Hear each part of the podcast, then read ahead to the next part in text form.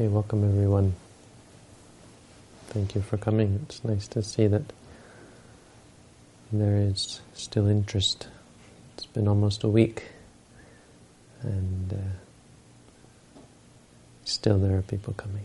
So it's a good sign for the future. I have to take it week by week and see how much, uh, see how long it takes for people to forget about us. I don't expect that's going to happen. We're too uh, too proactive about it, I guess. There's a lot of a lot of people following what we do here, which is nice. It's nice not particularly, not just because it's what we're doing. I mean, it's always nice to have people interested in the things you're doing, of course, but on a more spiritual level, it's nice to nice to see people interested in good things. We have a, a debate as a species, really, whether whether evil and good actually exist. Some people say evil and good are just conventions. Other people say evil and good are uh, manifestations or principles set down by a higher power, God.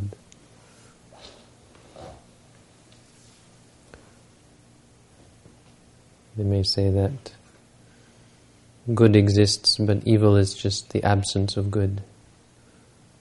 Because if they admit that good, if they, they admit that evil exists, then they got a problem. Because why did God create evil? So they say it's just the absence of good. And many people say that good and evil are just relative and they're products of human uh, thought, you know, human um, culture. That there's really nothing good or evil.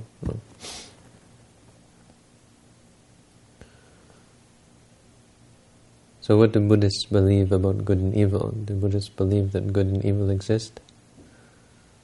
I think uh, for most people who have grown up Buddhist or spent a lot of time studying the Buddha's teaching can see that the Buddha did talk quite a bit about good and evil. He didn't. He wasn't one of the people who said good and evil don't exist. He did talk sometimes about rising above good and evil. So you hear about the Buddha saying that an arahant has gone beyond good and evil. Because they don't have... Um, uh, well, well, this is an interesting point. Why, why an enlightened being is, is exceptional in this? Why does everyone else live in a realm of good and evil? And why does an, is an arahant free? And it points to what is the Buddhist understanding of good and evil. Um, the, the, the Buddha's concept of good and evil, it come, you know, it rests in this idea of karma, that there is, um, there are deeds, there is the fruit of deeds. The Buddha called this right view. A person who believes that there is no result from doing a certain type of deed, um, this, this person, you know, this is this is a wrong view. If a person doesn't understand this or doesn't uh, accept this. if A person has the idea that you can do a certain, you can do bad deeds, deeds that are evil and not receive a evil result or a bad result. You can do good deeds and not receive a good result. And it's kind of, um, um, therefore, a, a, bit of a subjective definition of good and evil. And it shows that we have uh, we have a, this specific definition of good and evil that says Good is anything that leads to a good result. Evil is anything that leads to an, a bad result. And so on a conventional level, you actually have deeds that are good and evil. Right? Um, you know, a person might you know, if you kill a mass murderer or something, someone's trying to kill someone and you stop them, you beat them up. This you might say is, is good and evil. But but the, the the the the philosophy is the same, whether you look at whether you look at it conventionally in this way, or whether you say that no, certain deeds are certain things are intrinsically good and certain things are intrinsically evil. The point is that the meaning of good and the meaning of evil have to do with the result. So nothing is, in one sense, nothing is intrinsically good or evil. It depends on the result. So this is a part of the reason why, or one way of explaining the reason why the Buddha denied karma in, in a Hindu sense in terms of action leading to results. If, if, if you step on an ant without knowing that the ant is there, or if you hurt someone's feelings without intending to, with, with pure intentions, and they misunderstand you, or maybe they mishear what you said and they think you said something that you didn't and they get upset about it, for example if your intentions were pure, um, it's not the actions, it's the, the effect that it has. And, and so the question here is, well, if you step on the ant, and that's a really bad effect for the ant now, isn't it? So if you're talking about the effect, you know, karma is all based on effect, well then actually you're, how can you say that, how can you say that uh, stepping on an ant isn't isn't karmically active or isn't a bad thing, isn't evil. Stepping on an ant without knowing it would be evil. How do you how do you come to this conclusion? So you're forced into this this understanding of good and evil, which actually turns out to be quite practical and quite useful. And that is that good and evil are good is is something that brings a good result for the individual, for the person who commits the act. And evil is something that brings a bad result to the person who commits it. So you take out the victim or the or the be- beneficiary completely from the equation, which is quite radical. It's something that you wouldn't normally find in anyone's idea of what is good and evil. Most people say good is when you help someone out, when you do something good for someone else, something that benefits another person. This is good. Evil is when you do something that, benef- that, that hurts someone else. So we, we, we base it totally on our on the effect that it creates for other people. If people have the idea of good and evil, but then then you have to ask them, well, then so if you hurt someone without as a mistake if you hurt someone in, unintentionally.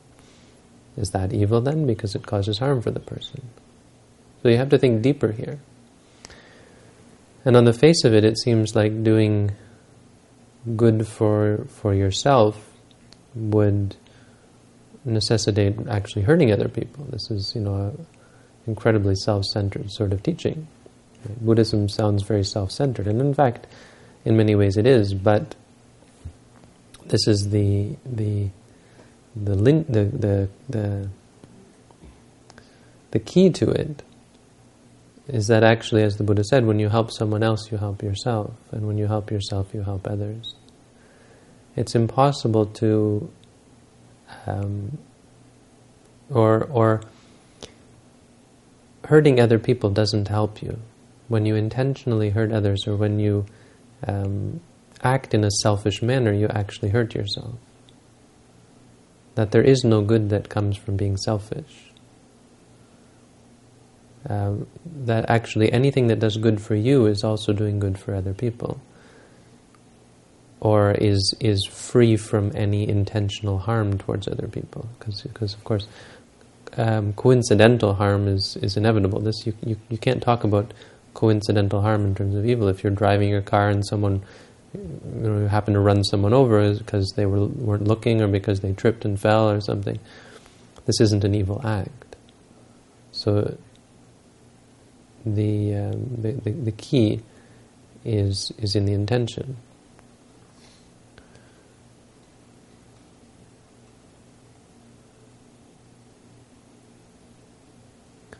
So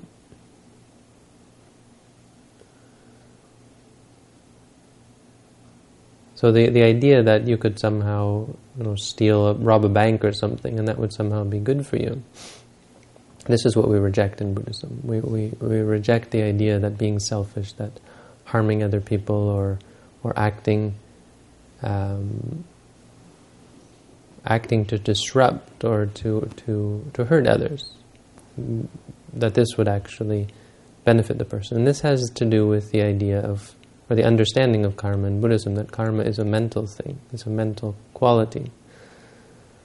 When you have a, a mental state that wishes to harm or wishes to hurt or is, is in any way disruptive, or you might say in any way clings, is any way partial, in any way creates stress in the mind, this is bad karma. Without even doing anything, without even acting or speaking. It's called manokamma, mental karma. Even at the moment where you uh, have give rise to greed or anger or delusions, you know, uh, conceit and arrogance, when you have fear in the mind, when you have boredom in the mind, all of these things are evil because they, they hurt you, they, they, they disrupt the mind's peace, they create stress in the mind. And it's only because of these mind states that our actions become evil. Without anger or, or, or, or greed or delusion, you, you can't do bad things. So why robbing a bank couldn't be seen as, as a good thing because it brings you happiness was because it doesn't. It creates states of greed, states of, of anger as well because you have a lack of empathy. You, you know that you're going to hurt other people and you crush that, uh, that, that the, the goodness or the their well-being, you know, be, wanting to be well yourself, knowing that they're going to suffer, you crush, you create a dichotomy, you create this this double standard in the mind, and, and you feel it. You feel the dis, dissonance, the um, stress that comes from this. So people who kill and steal and rob and, and, and cheat and lie and so on, their minds become disturbed as a result. You can't, there's no loophole. You see it it is airtight. And this, this is key to the, the theory. Because if it were possible to hurt other people and, and, and benefit from it, really and truly benefit from it, then you wouldn't, you, you, wouldn't be able to say that um, good is something that helps yourself and evil is something that hurts yourself. But because of reality, this is the, the amazing quality of reality. It's kind of, uh, well, very difficult to see and it's something that we miss a lot, and as a result, we become selfish. The reason why we are selfish and why we are treacherous to each other, the reason why we fight is because um, we don't see that hurting others we hurt ourselves, and helping others we help ourselves. So the, the Buddhist concept of good and evil is very much about helping yourself or, or, and hurting yourself. You don't have to look outside of this. If you understand what is in your best interest, then you don't have to worry about helping other people. You will always be kind, generous, compassionate, patient, caring. You, you will always be just what everyone would expect you to be, what, what, what people who look for you to not harm others, you know, who say good is in, in, in helping others and harm is in hurting others. All of this is accomplished by knowing what is in your own best interest and by seeing what is causing you harm. You don't actually have to consider other people. You don't actually have to be considerate. Once you are calm in your mind and, and clear in your mind, and once you are kind and, and compassionate to yourself, you know, again, it's this double standard. You would never create a double standard. You don't feel the need to hurt others when you don't have a need for money, when you don't have greed in your mind and addiction to pleasure, you will never go around trying to cheat people out of their their um, possessions or out of their their pleasures. You will never try to to take advantage of others at all. You won't have any reason to. You see that this is uh, this is hurting you. This is why the Buddha said, when you help yourself, you help others. When help others, you help yourself, because you, you remove this, this double standard where I want to be happy but I'm going to hurt someone else. The mind, um, this mind state can't arise. And the person doesn't have the desire to um, to, to uh, bring pleasure to themselves at the expense of others. One you know, is not able to create this dichotomy. So as a result, you in helping yourself, you help others. So that, that that's something interesting for us to know. It's uh, kind of gives us an understanding of what, what the Buddha meant by, or what the Buddhist idea of good and evil is. But what I really wanted to talk about, of course, is meditation. That's why everyone is here. Um, so this this talk on good and evil is actually the point was that um, I'm happy to see all of you coming because this is a good thing. Meditation is something that is the highest good. We think you know, our understanding in Buddhism is that meditation is the highest good because it is the purification of the mind. It is the highest form of self-help. It's the best thing you can do for yourself. It's like if you have a, a, a river, if you consider yourself as being a spring of uh, giving forth water or giving forth sustenance to the world, to, to the, the beings around you, providing something, then just like a spring, it, it, it's very much dependent on the quality of the water in the spring. If the quality of the water is tainted, then it doesn't matter how much water or how, how far the, the, the water spreads it, it, it only serves to destroy. It It can never be potable, it can never be drinkable, it can never be nourishing.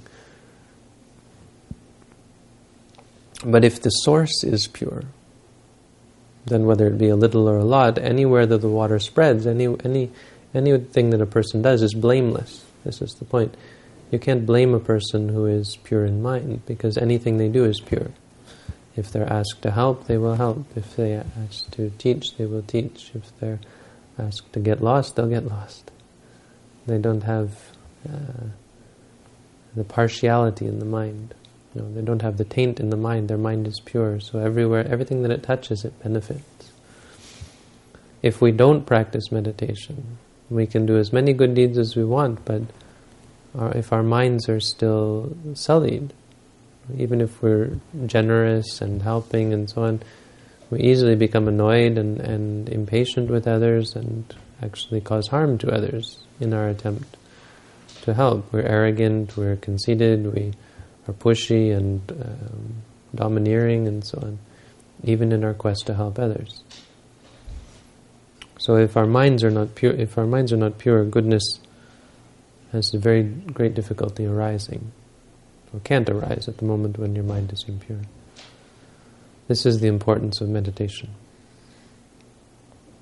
as, uh, as the highest good and as the best way to root out evil.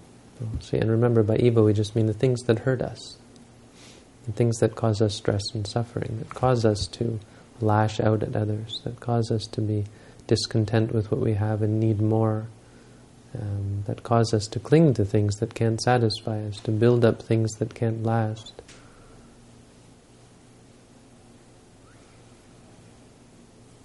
So, for this reason we practice meditation. Now, what is meditation? This is kind of what I wanted to talk about. Meditation in Buddhism, generally we separate it into two, two types. And you can practice one first and then the other, or you can practice kind of practice them both together. Um, but there's two aspects of meditation that you need to become free from suffering. The first aspect is tranquility. And so there are some meditations that are solely for the purpose of cultivating tranquility, cultivating a, a sense of peace in the mind or, or stillness in the mind, to bring the mind to a state that has no distraction, you know, where the mind is focused and clear and able to, you know, we, uh, malleable or wieldy. It can be, it's useful or usable. As the mind in its ordinary state, as you see when you start to meditate, is quite useless. It's uh, you know it's like a uh, you know, this tool, but it's not not straight, or it's not strong, or so on. And it's all over the place. You're trying to get the, the mind to to focus in. Like you have a hammer, you have to get it to hit the nail. But if it's if it's waving and all, know, shaking, and the handle is shaking or so on, it's a rubber hand, rubber handle or something. You can never get it on the nail. This is the mind. It's all over. No, it's it's not useful. You can't learn anything. You can't understand anything. You can't see the truth.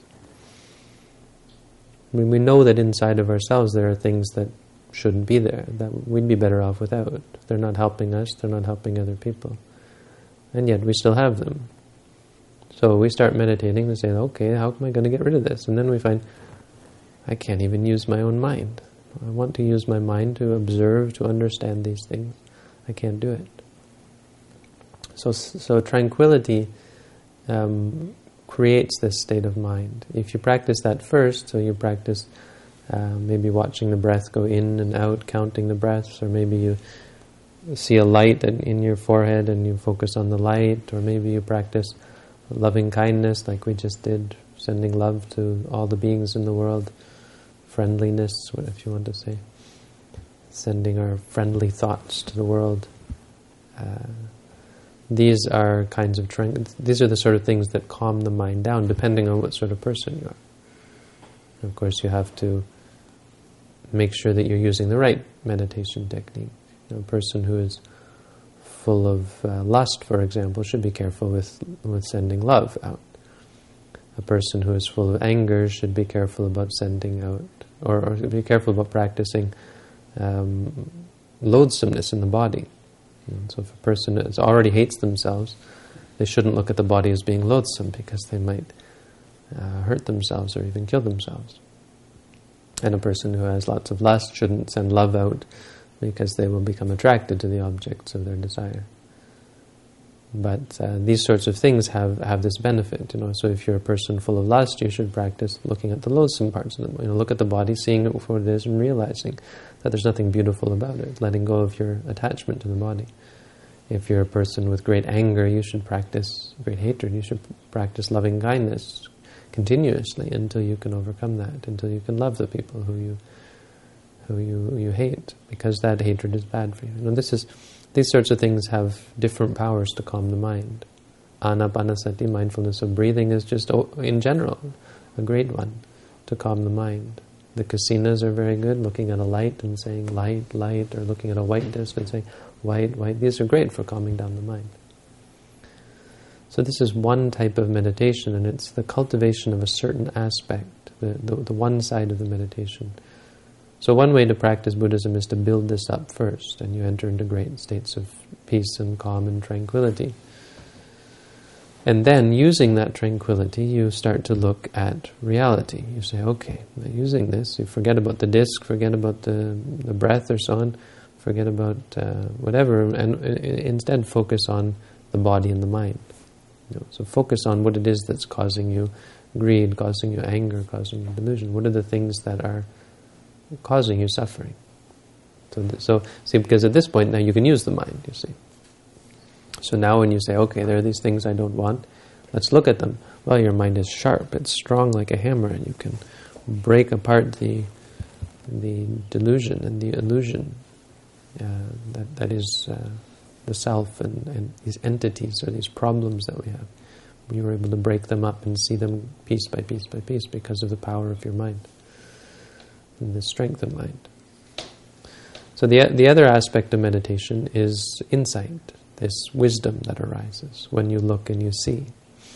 As I said, it's very difficult to do if your mind is not calm, but another way of practicing is to just begin to cultivate insight right away. And how does that work when your mind is broken? Well, at the same time as you're developing insight, you're also developing tranquility. So, for example, we use this word when we focus on the stomach rising, we say to ourselves, rising. And when the stomach falls, we say to ourselves, falling. Just being aware in the mind, this is rising, this is falling. And this mantra, or this word, this label, it fixes the mind, it focuses the mind. and it, in a sense, calms the mind down, even though it, in the beginning, doesn't feel very calm. You find that eventually you have this dynamic uh, concentration, where anything that comes up, you're able to see it as it is, and, and it disappears. There's no liking, no disliking. The mind is just as calm as if you were focusing on a concept, as if you were focusing on the breath or focusing on uh, a light or so on. You, re- you, you, you are able to at the same time cultivate insight uh, as you are also cultivating calm. And it's not to say that it's any easier, it's actually a lot more stressful because obviously you're you're, you're, you're cultivating, you don't have all the calm first. If you go off and take an easy object like the breath, it can be a lot more comfortable. But generally, it, it, it, takes longer because first you have to focus on one thing and then you have to build that up and build that up and then finally come back and focus on another thing. So either way is, is doable. the way the way we teach here, the way we practice here, is um, probably for, for the reasons that it's well, one one reason is that it's more practical for ordinary people. So a, a, good reason for teaching this is well, you can use it in your daily life. If someone gets uh, starts shouting at you, you can say to yourself, "Angry, angry," or "Hearing, hearing." You can use it in your daily life. It'd be a lot lot more difficult to just start focusing on the breath. And someone's shouting at you, you go in one, out one, in two. Uh, it doesn't doesn't really work. So it's the kind of practice that's much better suited to living in the forest. And in general, it takes longer to. It will take longer to um, to cultivate because you're having to first first develop deep states of tranquility and then look at reality. But it's you know it, it depends on the individual, and so there are these two ways. It's important that we understand. But most importantly, either way, the key is understanding. The greatest good that we can hope for, and hope to cultivate, is wisdom. Of all the virtues, just like the moon, just like all the stars are, none of the stars are as bright in the sky as the moon. When you look up in the sky on the full moon day, nothing's nearly as bright as the moon. So wisdom, nothing is as bright as, as wisdom. No, no good quality is as good as wisdom. This is because wisdom, wisdom um, unties the knots that are the evil in our mind. It, it unties the delusion. It um, it removes the basis for all evil states. Remember how we talk, how I explained how uh, what is evil? No. Does anyone remember what is evil? Is anyone listening? What, what is evil? What did they say in Buddhism? It's thinking. What, what, what did I say, Jeff? Uh, states of mind that cause suffering. Cause suffering. And that causes suffering. Right. So, would a person intention, if a person knew that something was going to cause them suffering, would they ever do that? Do it? Would they ever engage in it if they knew in advance? No. Would a person intentionally saying, oh, let me do this, would a person ever do that? Think, hey, I'm going to do this if they knew it was going to cause them suffering? Because yeah, you, you, might you might hesitate and say, well, I know a lot of things are suffering, but I still do them, right? But the point is, you, you, you don't intentionally do them. So the difference here, why we do certain things that we know are causing us suffering, the, the, the theory is that we don't really know that they're causing us suffering that all it takes is an understanding of that thing to stop you from doing it. Enough understanding applied to anything, uh, any evil, anything that causes you suffering, will remove the habit from you. The, the more you see, and this isn't theoretical, you look, you, you practice and you sit and you see yourself doing the same thing over and over again, the same mind states coming up again and again, causing you the same sorrow, the same suffering. That's all it takes. Look at it enough. Eventually, your mind is going to say, "Enough! Why am I doing this? What, what, what, what good is it?" And it, it naturally gives it up. This is an intrinsic quality of the mind. It's you might even say it's a law of of the mental nature. You know, they have all these physical laws. It'd be nice if we could come up with some for the mind. I think one would be we should write them down. No? One would be uh, the mind will never, or the mind will reject, will, intrin- will immediately uh, or inherently reject evil or reject, suffer- reject that which causes suffering once it sees that it causes suffering. That this is a inherent quality of the mind. The problem is that we don't see clearly. Once you see that something is not worth clinging to, you won't cling to it. I mean, obvious examples when you pick up a red hot ember. As soon as you feel that it's causing you suffering, you let it go. Nobody wants to suffer. Uh, but, the, but, but there's just a, a gross example. The, the, the, subtle nature of the mind is the same. Um, the mind, the mind doesn't intentionally cause suffering. The only reason it causes its suffering is because it thinks that this is going to cause me hap- bring me happiness. It thinks that there's some good to it. Why do we cling to sensual pleasures? Well, we, we, we, we think very much that these are going to bring us happiness. Or we feel very much, you might say. It's a very habitual thing. Because intellectually we can start to say, hey, this is causing me trouble. But because of the habit, the, the, this mind state doesn't last. The mind state arises, oh, this is good. And they're like, but, but wait, wait, wait. It's addictive. It's not helping you. But this is good. You know, the, the, the mind states are, are, are competing. Uh, even so, even though we know intellectually, the habit is still there, and the habit can overpower us. If we stop thinking like that, stop reminding ourselves, and stop looking, we will go right back to our. We'll, the habit will overtake us, and it will it will um, proliferate. It will it will uh, multiply. It will, it will become stronger. you know, as we, we focus on that instead. So it's not to say that just because we, we give rise to one one moment of knowing that suddenly we're going to change our, our minds about something. Suddenly our mind is going to give something up.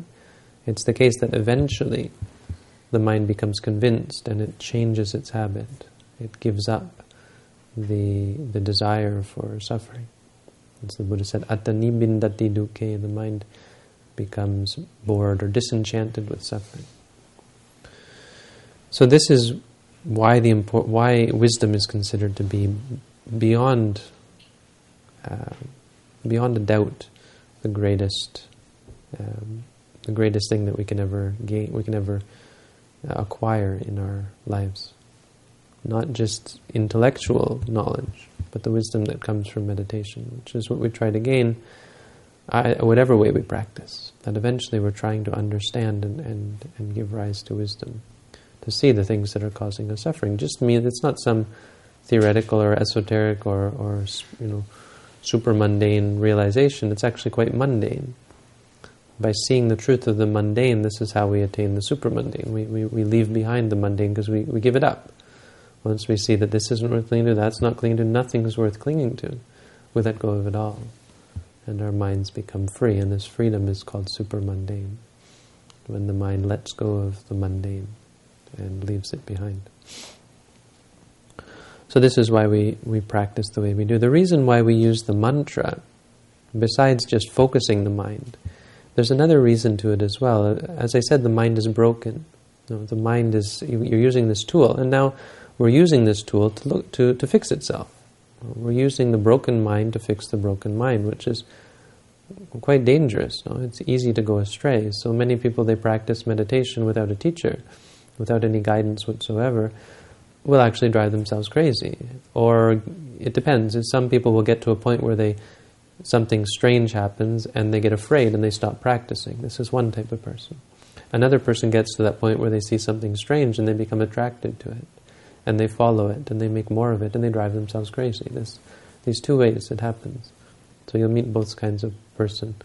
Um, or both kinds of meditator. People who have gotten very far off track and have started talking to angels and ghosts and you know, even even might commit suicide because a voice has told them to. do This we had a monk who did this one, tried to commit suicide.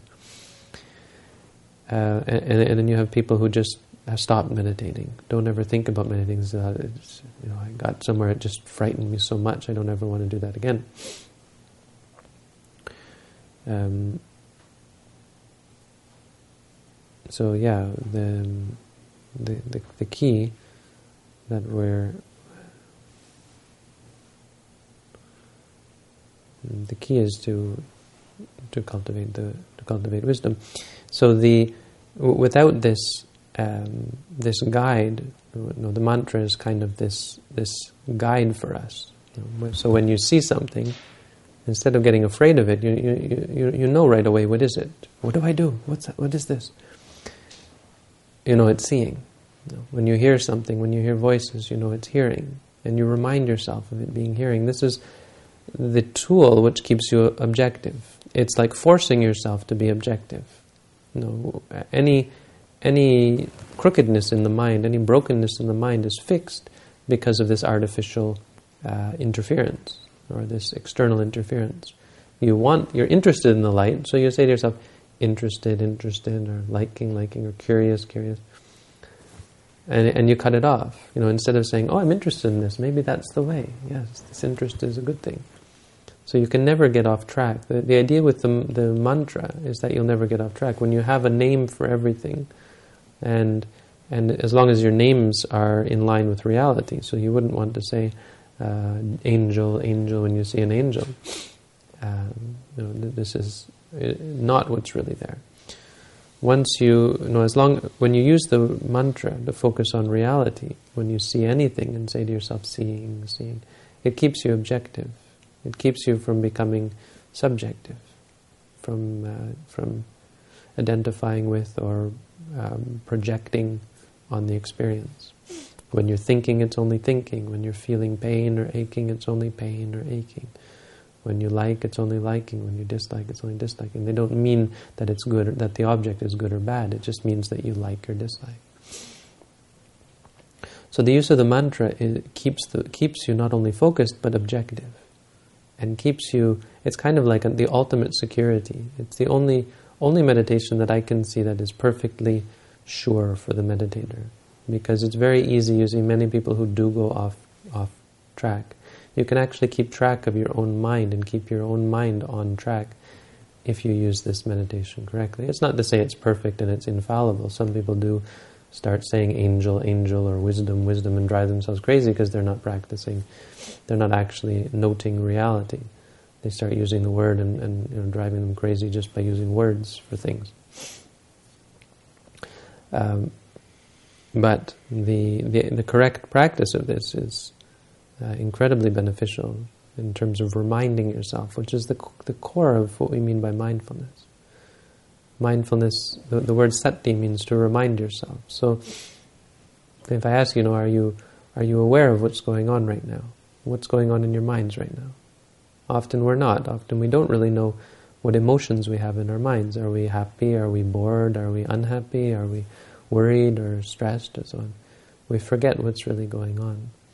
This mindfulness reminds us of what's really going on. This mantra, when you say to yourself, when you look and ask yourself, what's going on in my mind? And you see that there's stress, and you say to yourself, stress, stressed, or, or, or bored, bored, or liking, liking, or disliking, or so on it brings you back, it reminds you, oh yes, this isn't a problem or this isn't a good thing, this is just emotions in my mind.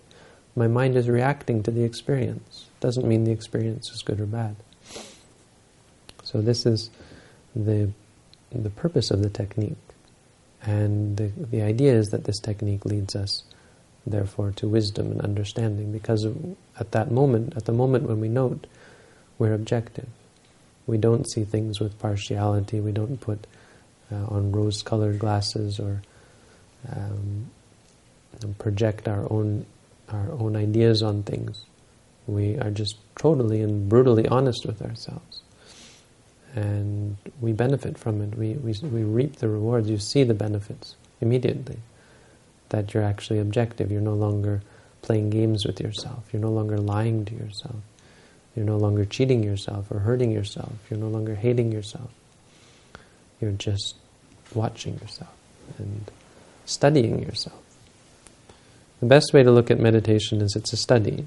It's uh, well, there's two ways, I suppose. It's it's either a cure, if you think of it in terms of the cure for suffering, or it's a study if you think of it as a study of of uh, what causes suffering, study of the causes of suffering. So here we are studying ourselves for the purpose of effecting a cure for suffering. We're not just studying for the fun of it. We're studying because that's the cure. When you understand yourself, you you free yourself from suffering. So, this was uh, what I wanted to say tonight. I think that's enough. I don't know. Does anyone have any questions they'd like to ask? Otherwise, we'll just go into meditation. If you have questions, you can ask after meditation as well. Anyway, we'll do a half an hour together now.